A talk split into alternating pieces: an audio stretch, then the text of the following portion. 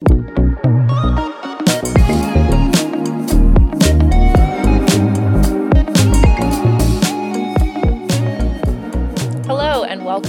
The Cup, where we will be spilling all sorts of tea about what's going on inside Washington, D.C., what regulators and lawmakers are thinking about and working on, and what you and your credit union should be evaluating in terms of risk areas and areas of opportunity. I'm your host, Ann Petros, Vice President of Regulatory Affairs at NAFCU, and today I am joined by Victor Cardwell.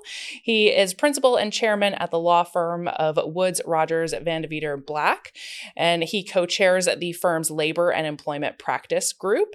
Victor counsels clients on a wide range of employer concerns, and he is also the immediate past president of the Virginia Bar Association, where he and I met. Thank you, Victor, for joining me today. It's absolutely my pleasure, and thank you for having me. I'm really excited to dive into some labor and employment law issues. And so, for all of you legal eagles out there, this episode might be of particular interest to you.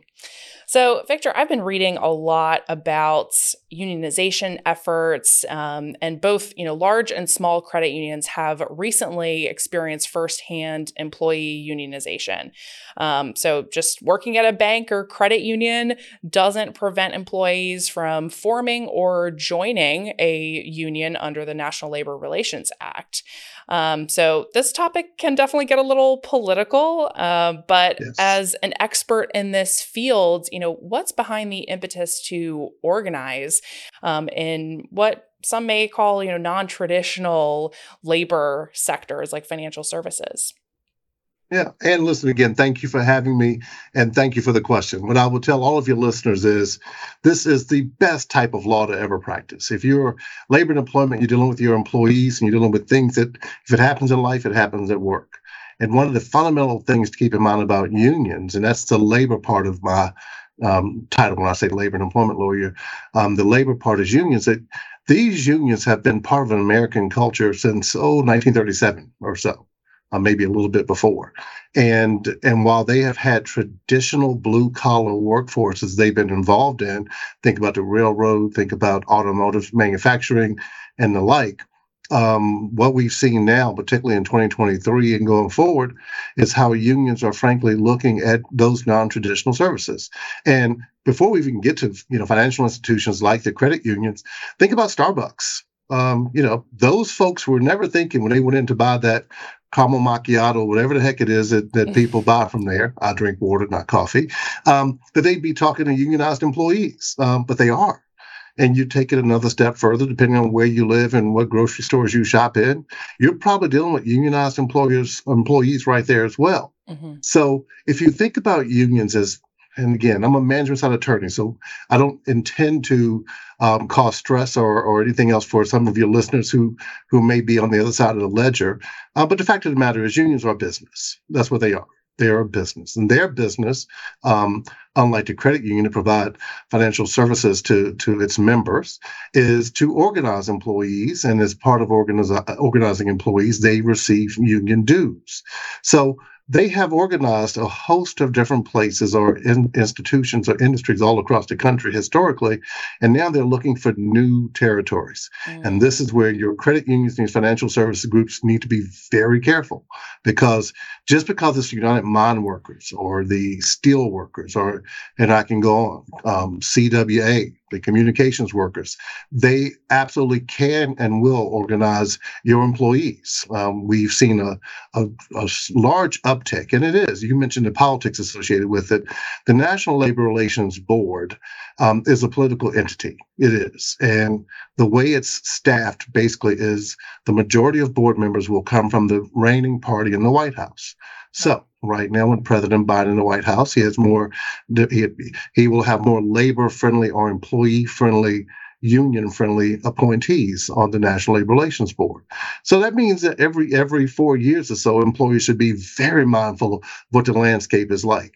And right now in, in credit union and financial services, you need to be on your best P's and Q's to ensure that you control your future for as much as you can. There are ways to do mm-hmm. that. Well, we are very familiar here at NAFCU with the politics of you know, agency uh, board configurations, and um, sometimes that can play into your favor, other times not so much. Absolutely. Uh, yeah, so we certainly understand how that ebbs and flows uh, with with changes in the administration. Definitely yeah. a consideration. Mm-hmm. No, it and is, how- and and what you Oh, oh and I didn't want to cut you off, but I was simply going to say what people need to be mindful of is that with that ebb and flow, with unions more as much as anything else. I mean, again, financial institutions and the rules and regulations that are in play are allowed to lapse. Um, unions gain significant strength during a democratic term. They really mm. do. Right. That makes sense. How has COVID impacted all of this? It's a fascinating question that you ask, right? Because COVID has so many bad things associated with it. And for all of your listeners, any of them who were affected by or impacted by COVID, you have our condolences and prayers. But the fact of the matter is, COVID did a couple of things that some people deemed to be good. It sort of changed the workplace, it changed the work environment. So many people can now or want to always work from home. Um, many employers are, are being forced to talk about how flexible they can be with regard to their work policies and workplaces. And it's just made the desire or need to get good employees even that much more difficult. Um, you know, the idea that frankly people should be lucky to have a job and, and, and come to a place that helps them pay their bills.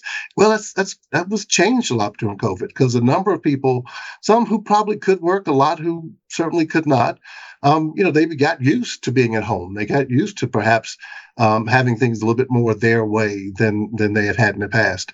So COVID has absolutely changed that. And what does that do for unions? Well, as an employer, you've got to figure out how to have a work environment that works for you. In a credit union, it's really difficult to imagine all of your employees working from home because customers need to come in. They need to make deposits. They need to see everybody. Not everybody's electronic.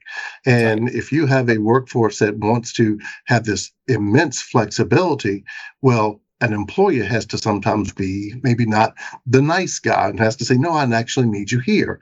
Mm-hmm. Unions, on the other hand, they can promise you anything they want. And that's the real important thing to keep in mind um, for your listeners and for people who are running these organizations is that you're not fighting a fair game and you need to recognize that. As an employer or credit union, you have to tell employees, listen, our hours are nine to five. We have customers coming in from this time to this time. I need you here. Well, a union doesn't necessarily have to care about that in organizing your employees. They can simply tell them, oh, no, if you need more flexibility, we'll get it for you. Or they could say the other thing. If you want to go in because you don't want to be home, we'll make sure they have the office open for you. Um, they make these promises, and, and for your members, if you can see me or attendees, those are mere political promises according to the law. Um, they can promise anything they want to to get people interested in and to sign up for the union. They can make those types of promises because ultimately they don't have the power to do it until they negotiate with the employer. So COVID and, and this idea of more flexible workplaces has really changed how we have to interact with our employees and how we have to be sure that while we're giving them everything they need to keep and retain good employees, we're also mindful of the business aspect and the fact there's a third party out there who might be trying to oh, entice them to to do something different.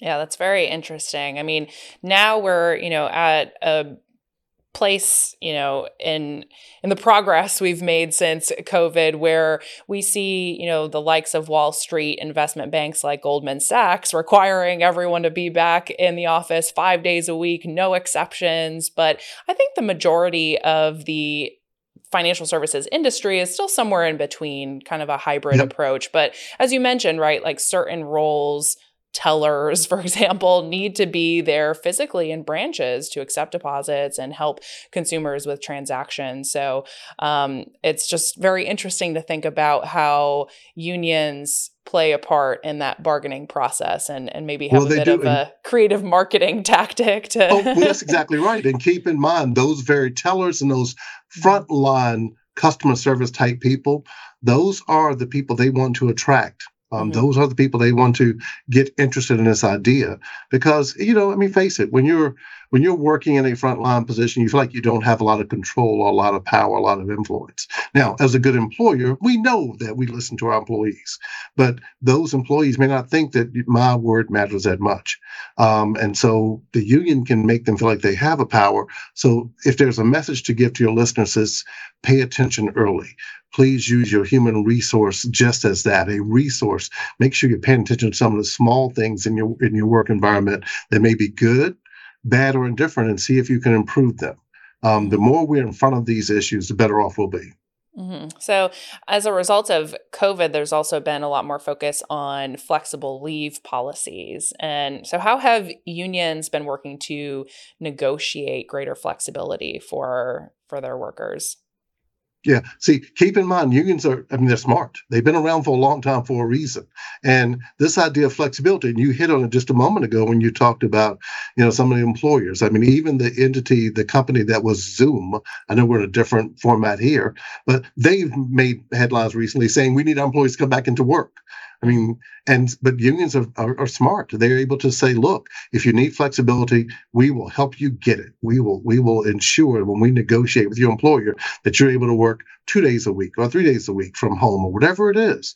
And again, they don't have to worry about how the business is done or operated. And that's where we as as as employers and we as people who operate union free um, need to be very clear about that. And, and I guess I should stop right there and just uh, and just address this. For any of your employees uh, or listeners or, or, people who are paying attention, if you have not worked in a unionized environment or had a unionized environment, the problem is the restrictions. You aren't able to reallocate resources or make changes in your operations in a lot of settings without negotiating with the union. Today, you have the flexibility to make decisions, to restaff or, or move down different product lines and move others up, which might infect personnel. That's a big deal. And it's, and you know, that lack of flexibility is why when I talk about it from a management standpoint, you want to try to avoid having a union come in. And in the financial services institutions, you're not going to be as aware or attuned to these issues necessarily as some of my manufacturing clients or other clients mm-hmm. who've had to worry about this for decades. Right, right different different yeah. sectors um, different you know, sectors uh, absolutely this this sector of the economy is uh, kind of new to this space. So, um, very excited to be having this conversation because I think it'll be useful to a lot of credit unions that are maybe finding themselves in a in a position where you know unions are a topic of discussion right now and you know the comment i'll make to you is you know again i know there are a couple of in new york and a couple of other environments where the unions actually got into co-ops and credit unions. And we know that california and we know that the banking industry not the credit union industry but there have been some hits to the reputation with some banks falling. And so people are looking for stability they're looking right. for something else. And unions can promise all sorts of things and they can promise that without having to deliver it they can make the promise. So it's important that we're aware of how the general public views us, how our employees view us, and what we can do to stay in front of some of the negative press that comes along. That's a really good. No fault of our own. Yeah, public perception is is important. So you know, related to the the topic of hybrid and flexible work policies, um, how has the adoption of those policies impacted employers' ability to attract and retain talent? I mean, obviously, this is you know topic of discussion with unions, but in terms of you know getting new employees in the door, what does that look like nowadays? It has it has literally turned turned the ability to recruit and retain people on its head. It has in, in every sector. I, I, I help manage a law firm, and I, and fortunately, I work with a lot of clients in, in industries all across the, the country and in some places around the world. It's it's fascinating how people make the mistake of thinking it's all about money. How much can you pay me? What's the living wage now? Um, and to a large degree, what you're hearing is people asking more about what's my quality of life? Mm-hmm. How how is work happening, and how is it happening in a way that I still get to spend time with my loved ones? And we should all be sensitive to that. We should all pay attention to that. But with regard to how you attract and retain talent, it probably should be one of the first things in your in your in your advertisements and your job postings, your do- job descriptions. But again, set a reasonable expectation. Um, because nothing is worse than saying, yes, we're completely flexible. You can work from home all the time. And then operationally, we know you can't. Um, you know, so you got to be careful there. But I would say to you that this idea of flexible work policies and how to attract talent, they go hand in hand. Um, again, just from a personal standpoint, I can tell you that when we look at bringing in lawyers and whether they're new lawyers out of law school or ones who've been working for a long time. Some of the very first questions we hear now are, well, how's the work schedule and when can I work from home and when can I not? That's that's like the, one of the first topics that comes up. And if you go pre-COVID, that was never a topic of conversation. Mm-hmm. So I would say to you, anybody who is not at least aware of this issue, this issue of flexibility and how it's going to affect how you attract talent, I will also tell you that without a doubt, you'll be poached and you will not retain it because other similar entities are looking at how they can do it one step better. Um, so it has become just it, probably one of the most critically important topics that managers and HR professionals need to come together about um, and develop a game plan, a coaching game plan before they get swept up by other people. Right, right. So, I mean, you know, everyone has different needs, um, and and wants their employer to to meet them where where they are, and and provide the flexibilities that that meet their lifestyle and the needs of their families. Um, and you know, that kind of ties into the topic of diversity, equity, and inclusion, which is very uh, prominent in in the business mm-hmm. world these days. You know, it's rare to find an institution that doesn't talk about DE and I in, in some form or fashion. Uh, you know, while some organizations may have explicit DEI policies, others just sort of embody that, but maybe don't have an explicit policy. But why is DEI important in terms of, for example, vendor selection and employee recruitment and retention? It's a great question, and, and it does it dovetails very nicely to the flexibility issue. Um, you you made a statement just now, or used a phrase, "Meet me where I am." Um, in 2023, it makes perfect sense, and it makes perfect sense from an employer standpoint, from a manager standpoint, from any boss's standpoint. He's got to look at his employees, or she's got to look at her employees and say, "Where are they?" Mm-hmm. You go pre-COVID, that was not the conversation.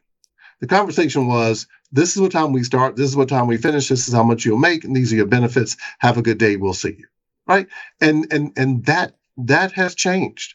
And then when you lay on top of that the issue of diversity, equity, and inclusion, and when we talk about that in, from a management perspective, it's a very important topic. And it's one that people should be careful not to get swept up in whatever the I'm going to use the phrase politically incorrect or, or whatever it is. This isn't about politics. Diversity, equity, inclusion is about doing the right thing and keeping a good work um, employee um, base because those people who work for you, if they reflect your community, you're going to be more likely to have people come in and want to want to participate in your services, want to make deposits and or you know work out loans or withdrawals.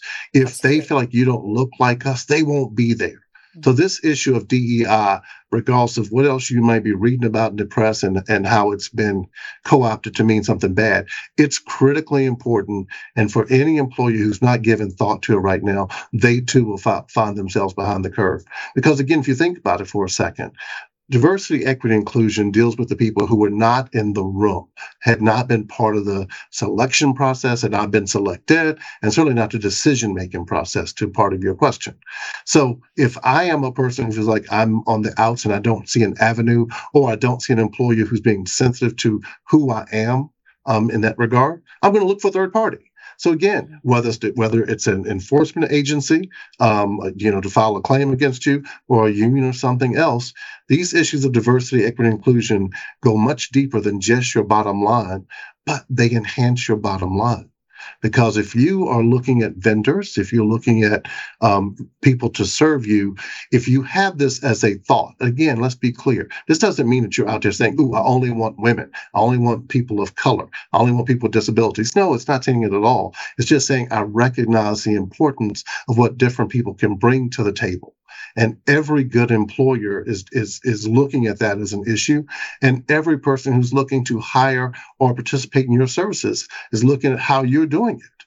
And similarly, we should be looking at our vendors and asking them the same questions that we're asked. You know, what are you doing in this regard? And it doesn't mean that you have to be out there, you know, uh, leading a charge that everybody should be different and nobody can be the same. Just the opposite. You just need to find the best people and make sure you don't have in place either written policies or or ones that are just sort of by by force of how you attract people are not recognizing diversity, equity, and inclusion. If you'll bear with me for one second, I'll give you a good example. Yes, there was please. an employer that I dealt with. It was an employer, and they had a they grew from a real small, high tech organization, very high tech, very um, advanced. But their hiring practices from the very beginning, they were some friends, and the rest of the people they hired sort of about word of mouth. And in particular, they hired from their church they attended on Sunday. Okay. Okay. Sounds like a perfectly great place to find good people. Mm-hmm. The problem with that process, and the reason it really smacks in the face of DEI is, in spite of how great our melting pot has worked, I mean, it is the best country in the world, and we all come together in different ways. The one thing that we recognize about America right now is we still pray separately. So 11 o'clock on Sunday, the traditional time for church, is sort of viewed as the most segregated time in America.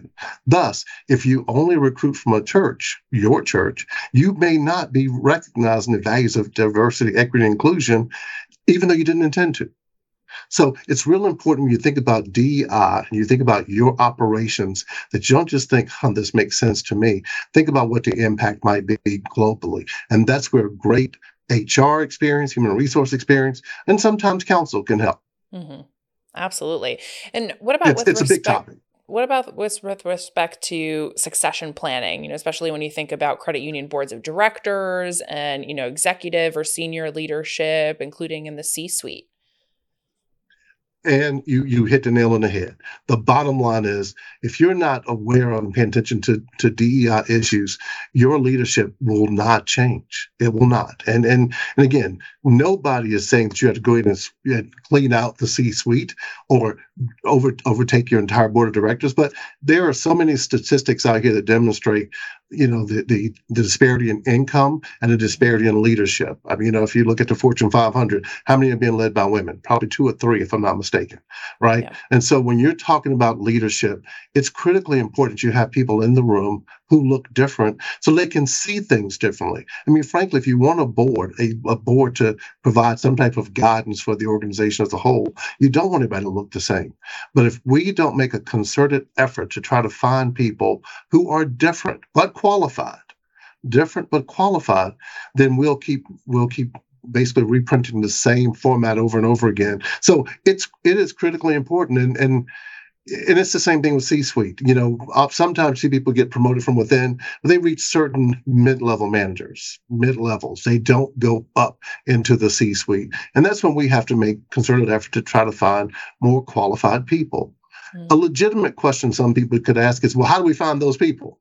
You look and I mean it quite sincerely, but you look in different ways, right? If I'm looking for some diverse new young talent, if I'm in the Washington, D.C. area, I may find myself going to American University, a great institution, Georgetown University, Howard University, and just letting people know we have openings, or we're looking for high level people. And so I may be talking to people who are in administration or who are faculty members or something else. You never know where you're going to find it, but the key is to make the concerted effort to try to look for it. That's all. You'll always find qualified people. But if you don't have those people, your board will look the same and it will give you the same results. And we all have to improve, or simply we don't. Yeah, if we don't I improve, mean, we won't right. last. If you don't improve, you you won't keep up. uh, That's it. Yeah, it, it is it is very you know important. And that example that you brought up was I thought really telling of you know just how sometimes you may have kind of blinders on especially in the hiring process. And I mean, i'm sure there are a lot of legal issues that can come up from from that, that sort of it, it, limited or narrow scope in hiring. that's exactly right. That's exactly right. Point of fact that scenario it it while it, they had no intention to be discriminatory whatsoever by doing so the impact of that process did result in some charges of discrimination Mm-hmm. Ultimately, we were able to win those charges, good lawyers and all. Um, you know, but the fact of the matter is, it was it was something that didn't need to happen if they didn't you know if they didn't need to address it. And and you know we're fortunate and i think i've mentioned this to you before. My firm we have a long relationship with uh, virginia federal credit union league and and and a host of credit unions all throughout the southeast. So we sort of know the issues that credit unions are dealing with. And so we're sort of mindful of some of those kinds of policies that could come into play um, that people may not otherwise think about. Mm-hmm. So, a sort of related topic, um, you know, NAFCU has heard a lot of questions recently um, over the past couple of years about, you know, some credit unions um, hearing from, you know, the Department of Labor that they have to have an affirmative action plan in place. So, you know, under the the regulations, the um, Department of Labor's guidance, credit unions and banks are federal contractors because they, you know, receive uh, share insurance or deposit insurance from the NCUA or FDIC. And you know, I know that you're familiar with this issue. Um, could you describe right. just, you know, high level what is an affirmative action plan uh, and why is it important? Yeah. Well, if you don't mind me taking a small step back, I will tell you that it's the Office of Federal Contract Compliance Programs, OFCCP. Those are the watchdog for federal government dollars. And if you receive federal government dollars, I was actually able to attend, and I go to a few of those um, seminars or, or, or, things they put on so I understand how the OFCCP um, looks at this particular issue and where they look at it. For all of your listeners, I would tell you be afraid, be concerned um, because the OFCCP, their posture is we track federal government dollars, and the National Credit Union Association are those that deposit insurance is deemed federal dollars. You are an entity that's supposed to have an affirmative action plan or program. A broad view of that is simply this. That means you have to have a process in place and documentation in place that tracks your hiring efforts, your job opening efforts, and who comes in. Distinguish that completely from an affirmative action obligation. Mm-hmm. An affirmative action obligation is a need to bring in a certain number of minorities or women because you have a historical issue, and that'll be a court mandated decision. So, an affirmative action obligation is different than an affirmative action plan. Affirmative action plan, though, it is detailed and it is nuanced. And it does require you to have, among other things, tracking processes where you can track not just openings, but applicants, and not just successful applicants, but the ones that you rejected. People are asked to identify, um, you know, certain characteristics. Um, and the Office of the Federal Contract Compliance Programs, they can come by and engage in an audit. And if they do engage in an audit, it's a white glove test right? So, I mean, they literally can come in and look at your processes from top to bottom because we receive um, either federal government funds or we're part of NCUA. And so, what I would tell your, your listeners is be mindful of it. Right now, the question was asked to OFCCP very simply Is a financial institution covered, covered by the National Credit Union Association with Department of Insurance required to comply with affirmative action plans under they name executive orders? I won't bore your listeners with that. And the answer very simply is yes. Yes. When you share it and you have deposit insurance, then you have to have it. So now the next question is, what should we be doing? If there's bad news, is that you're covered. The good news is I'm not going to sit here and tell you that I'm from the OFCCP coming in and doing audits on financial institutions on a haphazard or, or high number basis. But what I will tell you is if I'm running an organization, one of your credit unions, and I don't have a plan in place or a plan to create a plan, I'd be concerned. Mm-hmm. Okay, I'd be concerned. You want to talk to somebody, um, talk to your counsel, talk to somebody about how you develop a plan. Again, it doesn't have to be completely onerous, but I can tell you the first steps of it will feel that way. It, it's it's a change, um, but it's something you should, we should at least have the conversation about. And if we decide not to have a plan, at least we've made a knowing decision. Um, that's that's you know, as lawyers, I, I don't tell people what they have to do. I just sort of try to tell them what kind of risks they might take and what kind of risks they might want to avoid. But these affirmative action plans are a big deal. And it, it dovetails very nicely back to our DEI conversation and even our workplace flexibility conversation because the issue with an affirmative action program or plan is that we have to be sure that we're casting a broad net. Um, the plan asks us to prove that we're doing so. But if we're doing it and we're doing it naturally, organically, for lack of a better word, then we're going to be addressing flexibility issues. We're going to be addressing hiring and retaining talent issues, and we and we can have ourselves in position when we put our plan in place that we can address what needs to happen there. So you mentioned that's a long the, answer Sorry. No, no problem. Um, you mentioned the the audit process, though. What does that typically look like? And do you hear, you know, from banks and credit unions, I guess, frequently that that this affirmative action audit is taking place? That they're subject to yeah. that?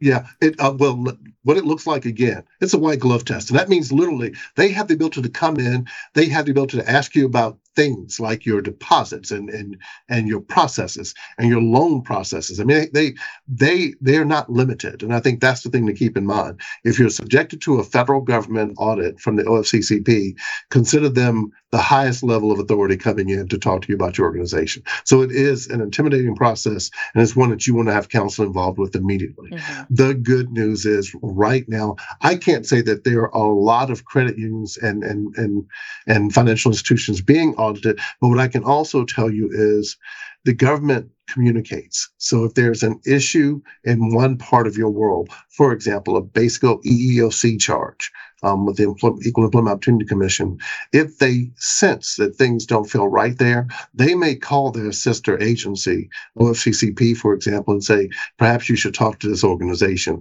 and see exactly what they're doing. Oh, so it is not that I see it rampant right now, but I would be very, very careful because one thing for sure that's happening, it's not a bad thing. Um, you know, I've got a brother who works for the federal government, so I, I love our government, but we recognize that if people say there's a problem, they will they can find time to come and address you, even though even though there are bigger and better things they should be doing, in my humble opinion. Right. Um, and and so how, yeah, how do it things is How do things escalate, if that's the right term, uh, to you know an affirmative action obligation? Oh yeah. Well, if they if if for example you have a charge or or or or an EEOC charge or or or you have a, a OFCCP audit and they look and see that your statistics again going back to my little scenario um, that your statistics don't look like the, the the prevailing work employment area and again for our friends in a DC metropolitan area your applicant pool and your diversity of boards and, and leadership should look like that area Right. And you know, DC is one of the great successes for what the melting pot is, in, you know, in America. And so, if you have organizations that are based inside the District of Columbia, you should be very mindful of what it looks like. You move away from DC and you get to other parts of the of the country that may not have the same levels of diversity. Your rooms may not look like you're trying, but your plan would certainly demonstrate the effort the affirmative action obligations, and you know, um, for our listeners uh, who are here, you you heard of or saw most of them coming through the civil rights era and in places where there was systemic and historical discrimination. But to you know, so you think about the Southeast and you think about the Mississippi, Alabama, Georgia type of environments. But again, in 2023, we, we, we move away from that and we just look at how employers are doing. And the OFCCP looks at us all in a single single shot lens and they want to see how we're doing and they see that we have particular hiring problems it could it could very quickly go from just internal investigation with federal government to litigation and the conversation we can have on another day is how much I want all of your clients to avoid litigation because right. frankly while it makes a lot of money for lawyers like me it's best system in the world but not the best way to resolve your problems right you right. took the words out of my mouth. I was going to say you want to avoid litigation at all costs. costs. Yes, it's true. Yeah, yeah. Well, and any any closing? That's two lawyers saying that. exactly. any closing remarks for our viewers and listeners? What what are the key takeaways here? Yeah, there are a couple takeaways. I, I think if there's the first thing is you do value your employees. Make sure they know it. Mm-hmm. Make sure they know it. Whatever the small gestures are and this doesn't mean you have to have cocktail receptions every friday at you know five or whatever it is or everybody gets a cupcake on monday. It does mean though show your appreciation for your employees. If you don't have think about what your human resource experience is and how it's playing out in your places of employment right? Those things, because if you do those things, we go back to how we started the conversation. Unions will come in because they will tell them tell your employees how bad you're doing things. Unions will come in because even if it's a small slight or a small breach of law, if they find it, they get to say, "Look, your employee doesn't care about the law." so if there's a takeaway if you got it. So if there's a takeaway, the big takeaway is pay attention to your employees. And what I would say to you, you know, secondly, as we talk about flexible work policies, think about it. Make sure people understand that you're flexible and you are listening, but they also need to understand. So it's a two-way street that we have a business to run. Um, as we do those kind of things, our issues of diversity, equity, inclusion, which can be an entirely different and a whole conversation, those things start to elevate. We start to get in people. You know, it's it's great when you can look and say, yeah, I got an employee, never thought that, you know, a mother with three children could actually be the CFO of this organization, but she can be. Mm-hmm. She can be. And if it requires a little flexibility on our part, we got the best talent right there. Right. So pay attention to your employees, pay attention not just to your deposits, but to the people who are getting them in the door. And that will minimize a lot of the things that I deal with as a labor and employment lawyer. But always be careful. And let me, this is a parting comment. What might seem like common sense with regard to what the law requires from an employment standpoint, even a labor standpoint, is not the answer right? There are technicalities here. And so you really have to make sure you have good resources available to you. And this organization with Ann, um, we can get you access to good organizations. That's my plug. Excellent. Well, thank you so much, Victor. Uh, this has been a stellar conversation on some really important topics. Um, I hope all of our viewers and listeners found this informative. I certainly did. Um, thank you again, Victor. My pleasure. And- thank you for having me. Absolutely. And thank you to our viewers and listeners for tuning in to this discussion on labor and employment law with the very knowledgeable Victor Cardwell. If you enjoy watching or listening to The Cup, please hit the subscribe button, the like button, turn on your post notifications, and let us know what you'd like to hear about on a future episode of The Cup. We always like hearing from you. Um, we are happy to, to meet you where you're at and talk about topics that are top of mind for you. So thanks again, and until next time.